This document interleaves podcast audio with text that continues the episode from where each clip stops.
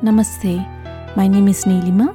Welcome to Reflections Along the Way podcast, where you will be listening to reflections from learnings and experiences along my life's journey.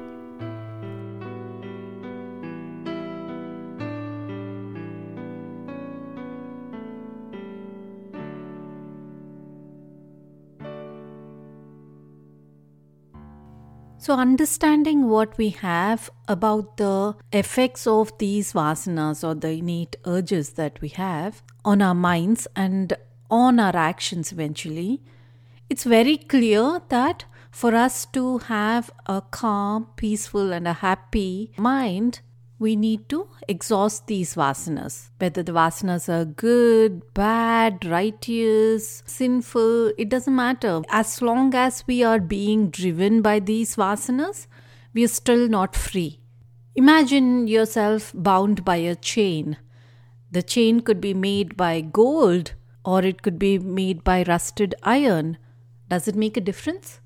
You're still bound by the chain, right? So, the third chapter of the Bhagavad Gita, which is one of the uh, most important uh, scriptures of Hinduism, it presents us with a method of eliminating these vasanas while we continue to live our normal lives earning a living, going to school, being uh, in the midst of the family, raising a family, it's not like you have to go somewhere into the caves and meditate. We can do that while living our normal lives.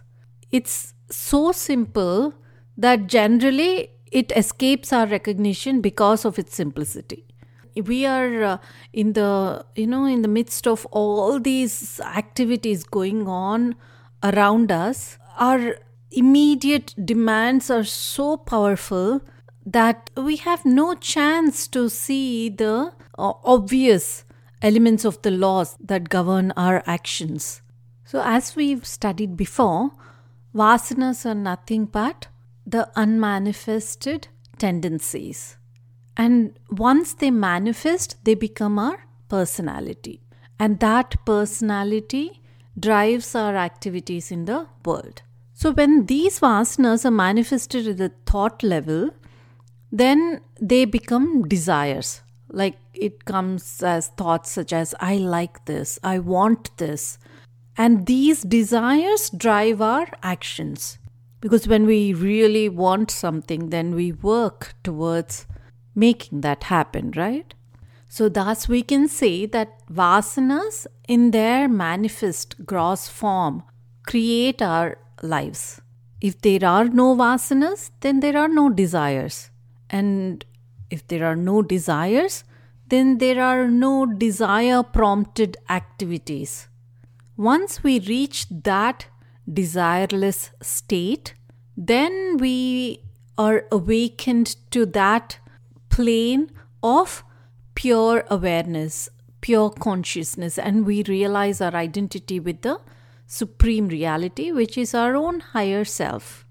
If we set our goal to be that realization of the self. Then we will reach that destination only when we exhaust every one of our vasanas. So, when are vasanas created actually? So, vasanas are created when the body, mind, and intellect uh, come into contact with the field of its play in the world, right? Since the vasanas were developed during these transactions with the world, then they can also be ended during the contacts with the same world, right? And not like by some, like, you know, in an isolated cave in the Himalayas. Even if we are in the cave, in the mountains, or deep underneath the ocean, the, the vasanas can still remain with us. And if those vasanas are for drinks or objects of desire, for money, uh, for getting fame, then at least if we are in this world, then we can at least express them. If we are not in the in this world and if we isolate ourselves and go into the cave, then we can't even do that. And we'll only suffer from suppressing all those desires. So, suppression is not a method to reach spiritual heights. So we will have to exhaust our vasanas where we have developed them.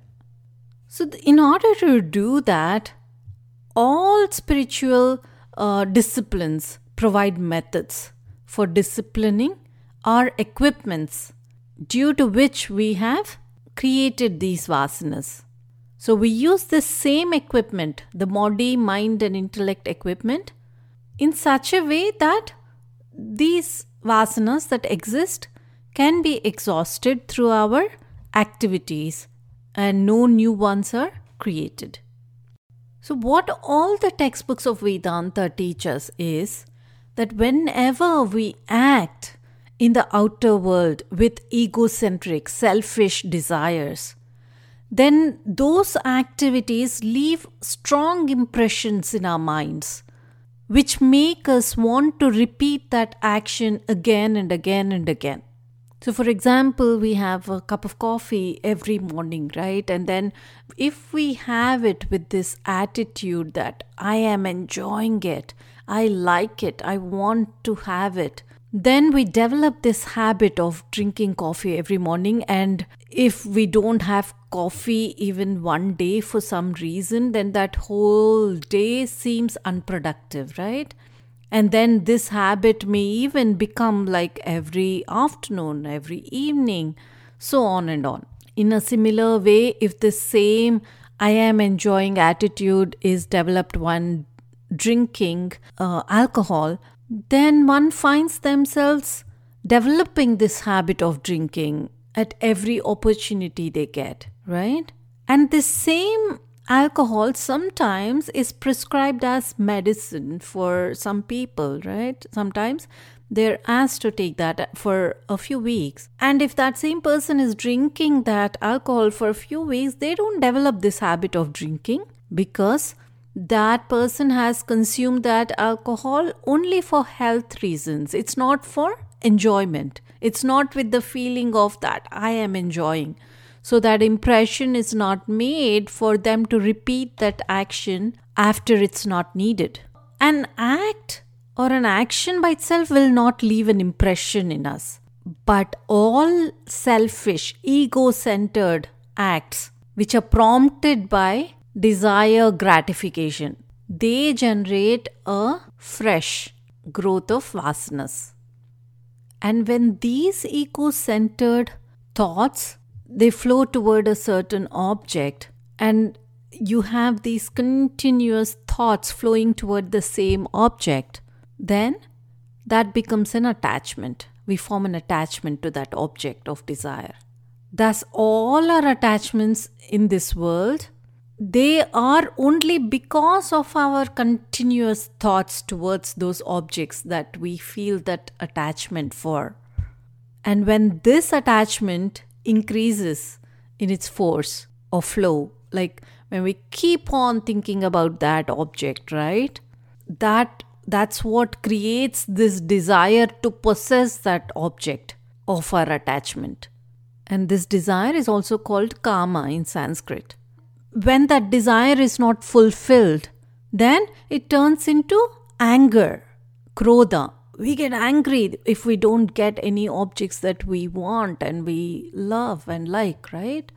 And when that krodha or anger happens, then we are clouded in our judgment and reasoning. That's what results in delusion, moha. And under the spell of this delusion or moha, we see things as they are not because the perceptions become false. We are clouded by our anger. Our judgments are wrong. We are confused. The mind is diluted. It's uh, and the diluted mind loses its memory to kind of discriminate properly. Therefore, the result of that particular feeling in the mind is that our actions are uncontrolled and wild and unwise.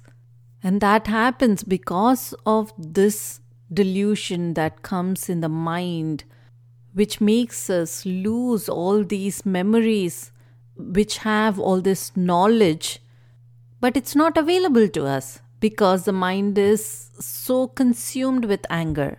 And with this loss of memory, then our power of discrimination also is lost. So our buddhi is lost. So something which started like as a simple, like, you know, uh, thought, and then it becomes a stream of sensuous thoughts toward an object, and then it becomes a terrifying sequence of moods in the mind that results in total lack of self control. And then that is total disaster.